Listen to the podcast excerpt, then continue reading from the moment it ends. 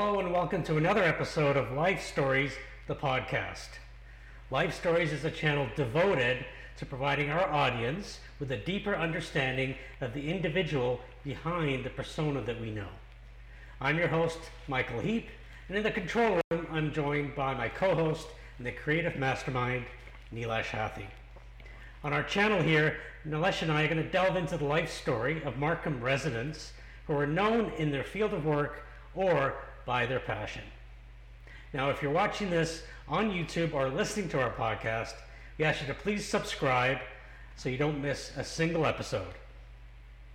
Okay, Michael, I'm just going to punch myself up. Here we go. So today on this episode, we are joined by Mr. Peter Boggs. Peter is very active, enjoys the aspect of winning in his sports that he plays, uh, but he likes the journey as well. And I think you'll hear he's got a lot of good stories about the journey to when he started curling.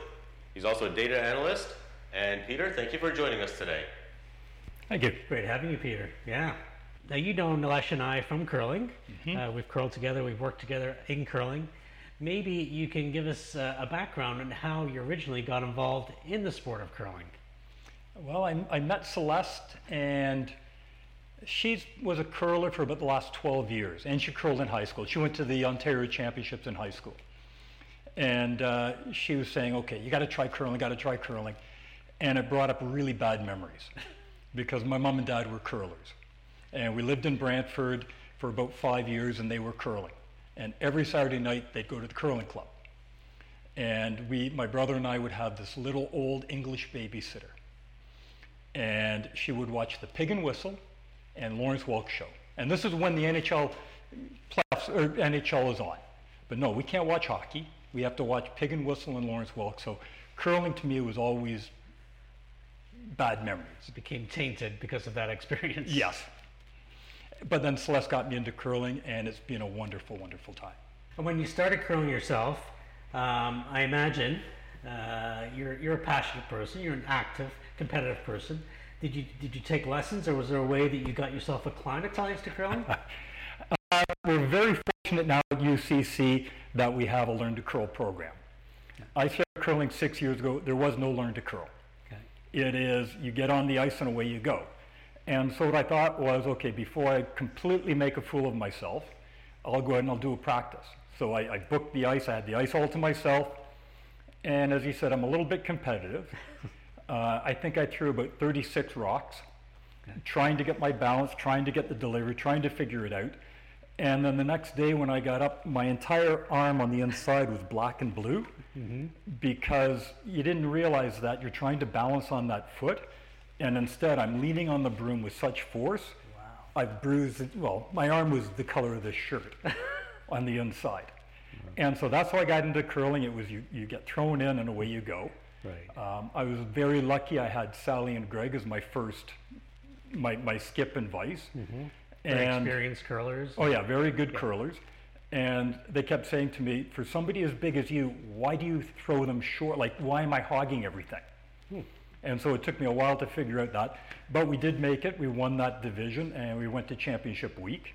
We didn't win, but mm-hmm. had a great time. And ever since that point, I've caught the bug on curling. And you meet great people like you guys and everyone else.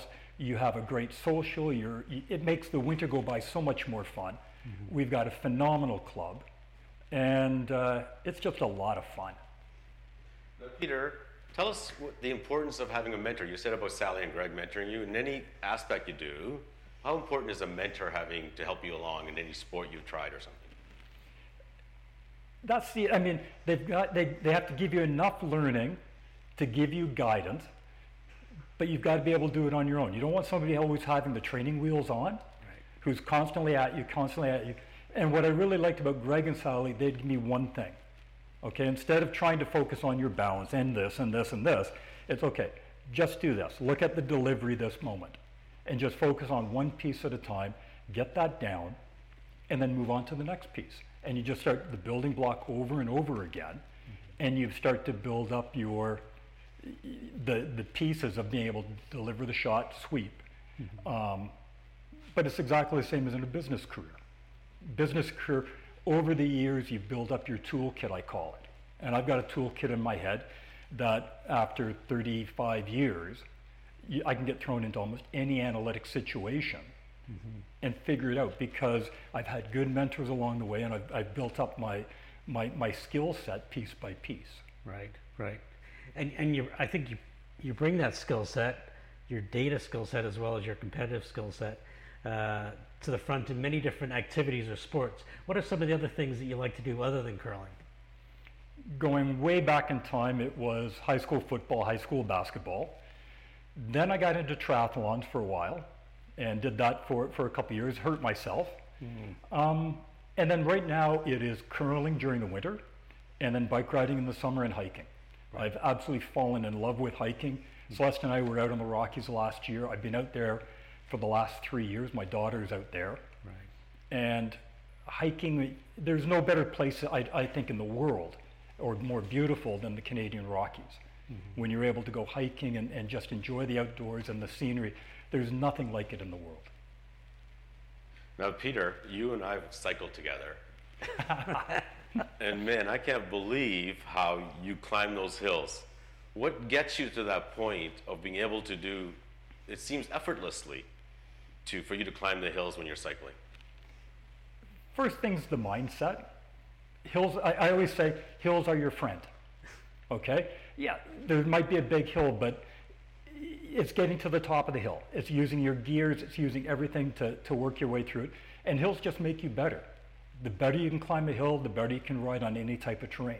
Mm-hmm. And it just builds a focus, and you learn your cadence, you learn how to work your gears properly. And on my bike, you, there's watts, and you know what level of watts you don't want to go after o- over top. Because if you go too hard, you're going to burn your legs out. Sure. And if you burn your legs out, then the rest of your ride's going to be miserable. So you've got to find that balance between hard enough to make the hill your friend, Right.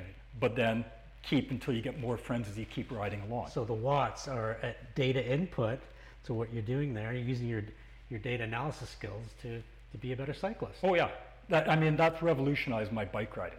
Right. Was the combination of the watts and the cadence together. You know, how do you keep your cadence in that 90 to 92 range, and you keep, in my case, keep your watts below 240, because 240 is where you start to burn. Um, on on some of the big hills, yes, you're going to go well over 240, Right. but you want to balance it so that, that you keep a lot in reserve. Sure, sure. Now, cycling is one of three parts of a triathlon, and many of us are familiar with the term Ironman triathlon, and we may or may not know what that entails, but it's four kilometers of swimming, 180 kilometer ride, and at the end, you run a complete marathon, which is 42 kilometers. Now, I've done a couple of marathons in my day, and that was, an, I thought, an incredible accomplishment. But an Ironman has all of those three things together at the same time. And Peter, you have done an Ironman triathlon, I did So- Ironman Canada. Canada. So maybe take us through that experience. It must have been incredible. there are two parts to the, the Ironman. There is the actual day of the event, but there's everything that leads up to that day. And it's that planning from the beginning. It, it takes about a year. So the previous year I, I did a half iron, and then I got into a little bit of sibling rivalry with my brother. and uh, more than a little bit. We, we've been very competitive all of our lives. And uh, my buddy, he had done some triathlons. And so my buddy and I, we put together, we hired a coach. Okay. And I had a picture from the very beginning, which is me on the bike, and I forget the words around it, but at the end of it, it was enjoy the journey. Okay. Because every day you're building towards that date. And I had the date circled on the wall. I knew the date you have to be ready for. Right. And, you know, Thursday mornings, my, my run before the off, before going to work was 20 or 25K. Mm-hmm. On the weekend, we'd do, we'd do a swim. We'd swim across Lake Wilcox and back. Then we'd ride usually about 125, 145K. Then do the run around the lake of about 8K. Right. That was, that was Saturday morning for fun. Yeah. By the way, for the kids at home, don't try this. By the way, this is very exhausting for most of us.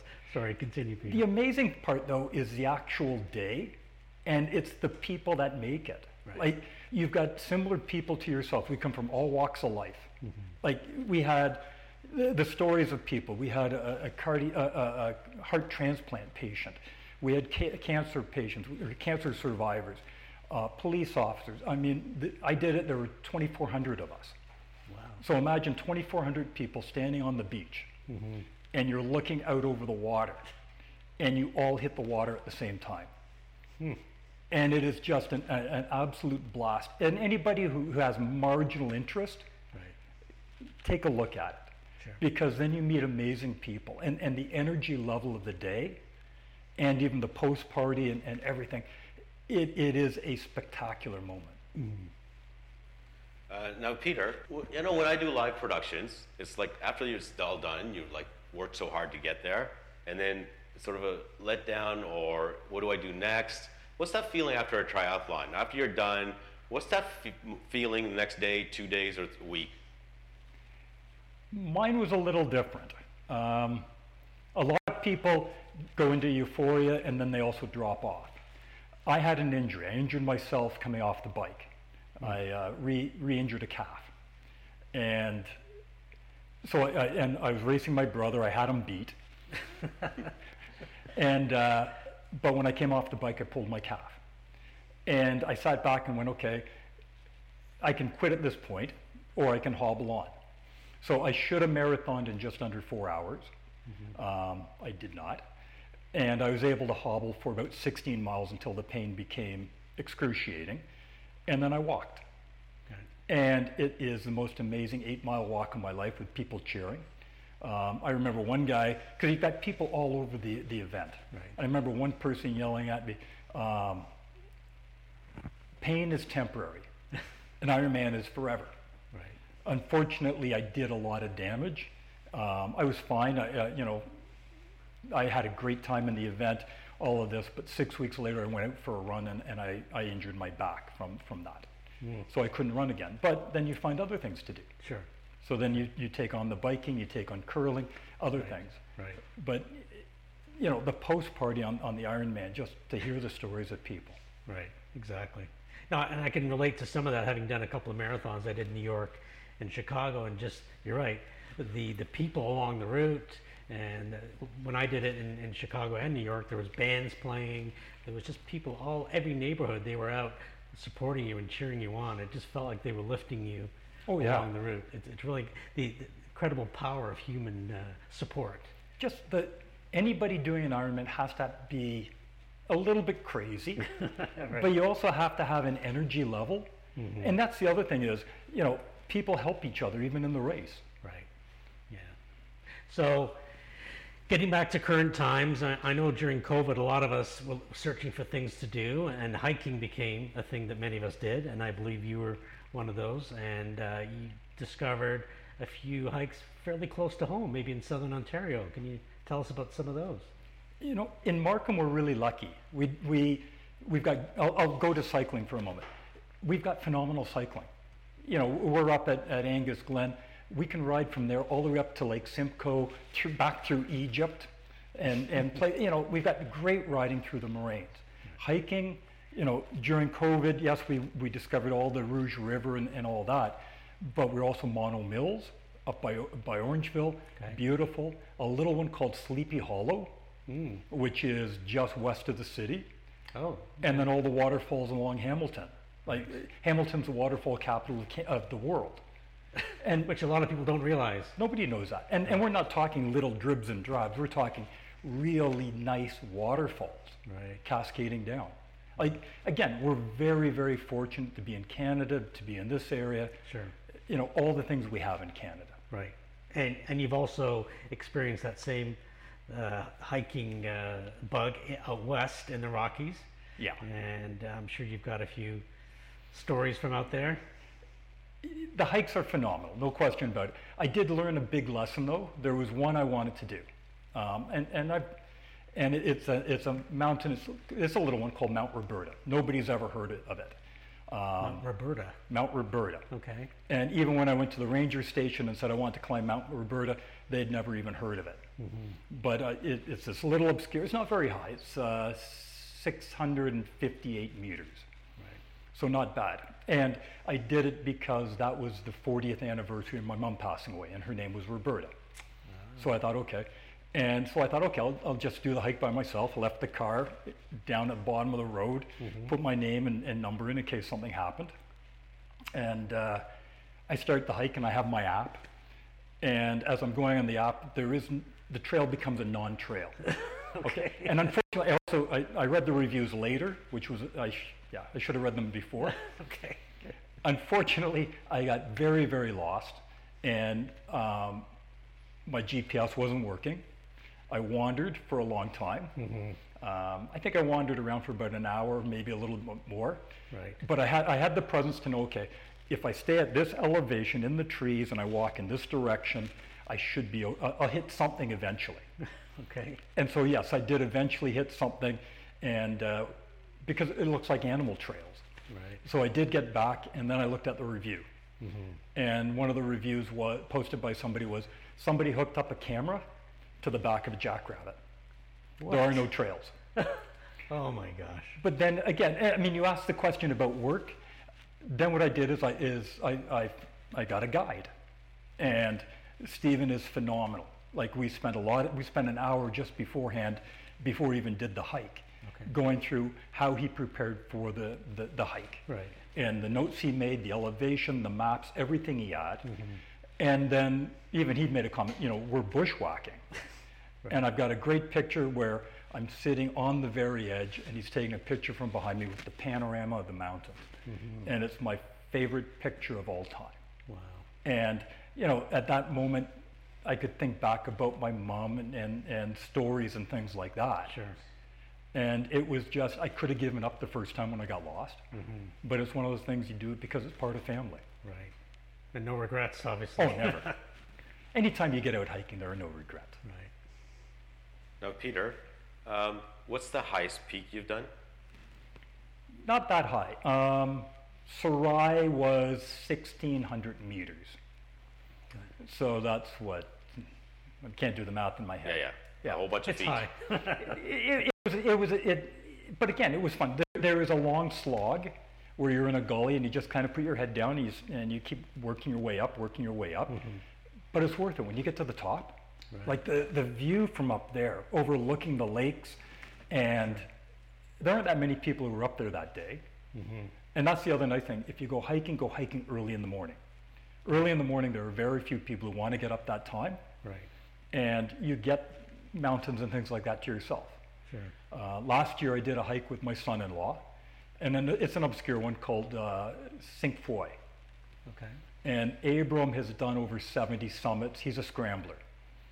And an The ex- scrambler is is what? it is when you have no ropes. Okay. You, but a scramble is when your hands and feet. And a, On a a, on level, a steep incline. yeah, and, and a level one basically you, you fall and, and you're just going to hurt yourself. Level five, and he showed me a couple of pictures of level fives he's done. Mm-hmm. You sneeze and you're dead. Like there is no turning back. So he took me on one, and it, it's a level 3 mm-hmm. And it, it was funny. We there were five false summits, and the, last year the, the fires were burning on the other side of the river, and so we kept an eye on those to make certain there was no problem. And uh, we got up to the second false summit, and I look at the next one, and I simply turned to him and said, "I'm not doing that. I've got a book in my backpack. I'll just sit here." And and he said, "No, you know, I know a route. We can work around the side." And we worked our way around, got up to the top, and that's the other thing about hiking. We hiked that one. It took us about five and a half hours, and we had 14k in total and you end up having phenomenal conversations, things you would never in your a million years ever talk to your son-in-law about. Mm, right. But you get into those conversations because you're outside, you're comfortable, and uh, again, recommend hike the Rockies anytime you can. Right. Get off the beaten path. And now, okay, so now you've done the triathlon, you cycle a lot, you mountain climb. Have you rock climb? I used to a long time ago. Rock, I used to be, I used to do indoor rock climbing, okay. and I did a little bit of outdoor.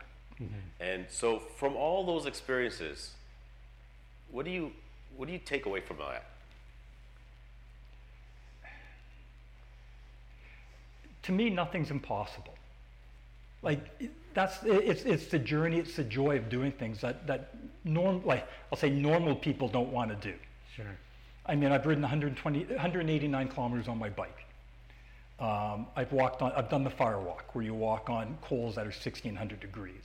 Okay. Um, y- you just want to do things that are, are different, things that are going to push you. And what's the next thing? Uh, You asked about Iron Man. Then the question is, when I finished Iron Man, it was, yeah, that, that was great, I finished it. Now what's my next one?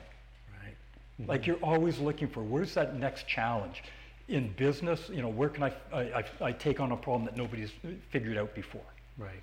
Right. Where can I, uh, you know, when Celeste and I go traveling, we go to obscure places. Like even in Rome, we will find little nooks and cranny. In Colombia, it's the same thing. We, we just will walk 14, 15 kilometers and just find new little quirky things Right. off the beaten path. And, and that's what makes life so much fun. Sure. Well, and you mentioned your work. Uh, you work in the field of data analytics, and you mentioned that you're utilizing data to solve problems. And now, way back when, when you were just starting your career, I believe there was an, an interesting experience that you had with Canada's Wonderland, which is a, theme park just north of Toronto. And I believe that was early in your career, if I'm not mistaken. It was in university. And I was very fortunate. I went to University Waterloo, and they were the first ones to have a co-op program. And I, my mom said, okay, focus, don't play football at university, focus, get into co-op. Right. And I was fortunate enough, I, I I got one of a handful of positions for co-op. And so I did urban planning, I taught high school, and then I got the market research job at Canada's Wonderland before the park even opened. Hmm. And my interview, I still remember there was another person being interviewed and myself with the director. And we walked around the park for three hours. And uh, have you ever been on the Dragonfire, the mm-hmm. looping coaster? Right. They had just finished sandbag testing it. Okay. And I think only two other people had ever been on it. Mm-hmm. And during the interview, the, somebody said, Do you want to go on it? And so the director of marketing and myself said, Yeah, we're in all, all day long. I think that's part of the reason I got the job. The other person interviewing wasn't going to touch the ride. Sure. And so I, Presumably, no sandbags were, were hurt in the previous tests prior to you. I don't think there were any. I don't think any sand They didn't tell you that. Yeah, they didn't tell us that part of it. But that's really where you, you talk about it, where your career begins. That one moment is where I learned the power of data. You know, believe it or not, we were collecting postal codes from. We were interviewing people at the front gate. We were one of those people getting the postal code, getting some data. Mm-hmm. But with that postal code data, that was used to actually rebuild the entire marketing plan of Canada's Wonderland because three years later, the attendance just wasn't there.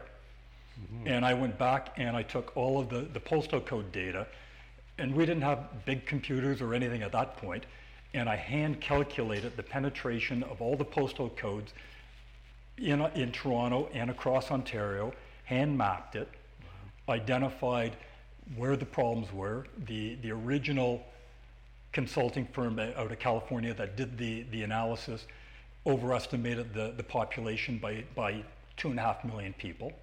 They thought that there were 10 million people within 300 kilometers, which there are, but that's if you can walk across Lake Ontario from Cleveland, you can get to, to Wonderland. They completely overestimated it. They looked at something called the 400 and all the traffic going on the 400 and thought, oh, those people will go to Wonderland. Well, we have cottages. Mm-hmm. You know, so there are basic intelligence that you add to the numbers. But that's where I caught the data-driven marketing bug. And from there, I built loyalty programs, built huge programs, CRM programs with agencies. Um, and now I work very much with, with postal code ba- uh, data and building segmentation models, building clean rooms, bringing client data together to, to make wonderful insights. Now, Peter, it'd be interesting to your perspective. There's a lot of talk about AI and the use of AI now, and, and everybody's like scared. Even the uh, person who's from OpenAI CEO says we have to be worried. What's your perspective on that? We also talk about AI and machine learning at, at, at our company because that's the buzzword that everybody's using right mm-hmm. now. Yes, probably sometime in the future it will t- it'll get more and more traction, but you still have to have the brains behind it. You have to know the why. You know, anybody can do the what or, or the how, which is what the machine does. Mm-hmm. but you have to be able to answer, ask the right question. Why are we really doing this? What do we want to get at? How are we piecing the right data together to put into the AI, to put into the machine learning? Without that knowledge that we bring, the machine is just regurgitating what, what we're asking it to do. And in analytics, that's why you've got to have the mind, and you've got to have the, the business knowledge, you've got to take the time to delve into the questions mm-hmm. to let the machine do what the machine does really well. I mean, what I did back in university at Wonderland, I could do that now in probably 10 minutes. That took me weeks and weeks of, of work to do. And imagine, I'm hand mapping Right. all the, all, all the penetration. Mm-hmm. And the other thing we found going back to Wonderland was transportation routes, everything. Right. You know, that now I could do in 10 minutes. Mm-hmm. But again, you have to know the why, what you want to get to. Sure. So the AI, yes, it's going to come, it's going to help, but it's, it's only going to move us to where we want, we need the answers. Right, right. Well, I know you touched on uh, your experience, uh, co-op experience at University of Waterloo. You mentioned you were at the, the very beginning of that, and what's interesting is you and I both share the fact that we went to University of Waterloo. We were both in co-op programs, Oh, I didn't know that. and well, I'm telling you now. and I was also a person who started in one discipline and ended in another. I started in accounting. I spent three work terms in an accounting firm. I said, I don't want to be an accountant. and then I switched to computer science, where I still am today. And that, again, that's the beauty of the co op program that you can do that uh, without having to graduate, take a job, and then realize it's not where you want to be.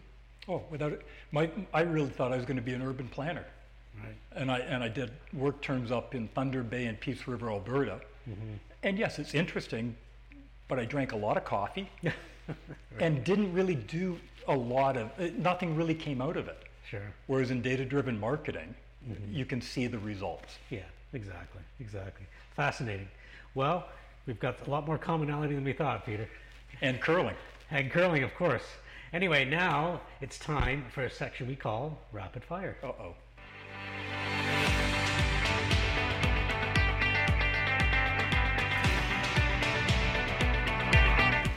Peter, it's my job here. Oh, okay. Fire. Curly. Draw or hit? Hit. Country music or rock music? Oh, it's got to be old classic rock. Uh, cake or pie? Oh, pie. Rhubarb custard pie, to be specific. Say a word in Spanish. See? Okay, that's very easy. um, Star Wars or Star Trek? Oh, Star, Star Trek Next Generation is by far the best. Dogs or cats? Oh, dog all day long. I've had six. And I've had four cats, but dogs are better. Um, have you ever worn socks with sandals? No, no, never. That's, that's, no, faux pas. What is your hidden talent? Oh boy. Hidden talent. It's not whistling and it's not singing. It's easy to tell you what it's not. Uh, cooking. Cooking. Yeah, that's a good hidden talent. Um, coffee or tea? Oh, coffee all day. Espresso, actually. Espresso. Double espresso. Uh, what is your go-to karaoke song? I don't sing. But there must be a karaoke song. What does Celeste make you go sing? If it's a karaoke song, it would be, um, there are two of them. Life is a Highway by Tom Cochrane Yeah. or uh, Hey, Hey, Hey, It's Just an Ordinary Day. There you go. Great Big Sea. Yeah, absolutely. Great band. Well, those were very specific and very clear answers. So you've probably been uh, the most direct in terms of our rapid fire contestants. So congratulations, uh, Peter, and and thank you, thank you for being part of this episode of Life Stories Markham. We really appreciate it. Thank you. This has been fun, and, and I know that you're, we're both Waterloo grads. There you go. Exactly. so, if you have uh, out there, if you have an idea for a guest with a great story, please contact us at ideas at lifestoriesmarkham.ca. If you would like to sponsor Life Stories Markham, please get in touch with us at info at lifestoriesmarkham.ca. Now, whether you're listening to the podcast or watching us on YouTube, please subscribe to the channel. That way, you won't miss an episode and you can watch all the episodes there. And if you love what Peter was saying, you can listen to it again and again. Uh, This uh, program is produced by Nilesh Hathi Media, and you can reach Nilesh at nileshhathi at gmail.com. Now, all this information, including links to be able to look at all the episodes, are available on our website, which is lifestoriesmarkham.ca. Thanks for joining us. Until next time.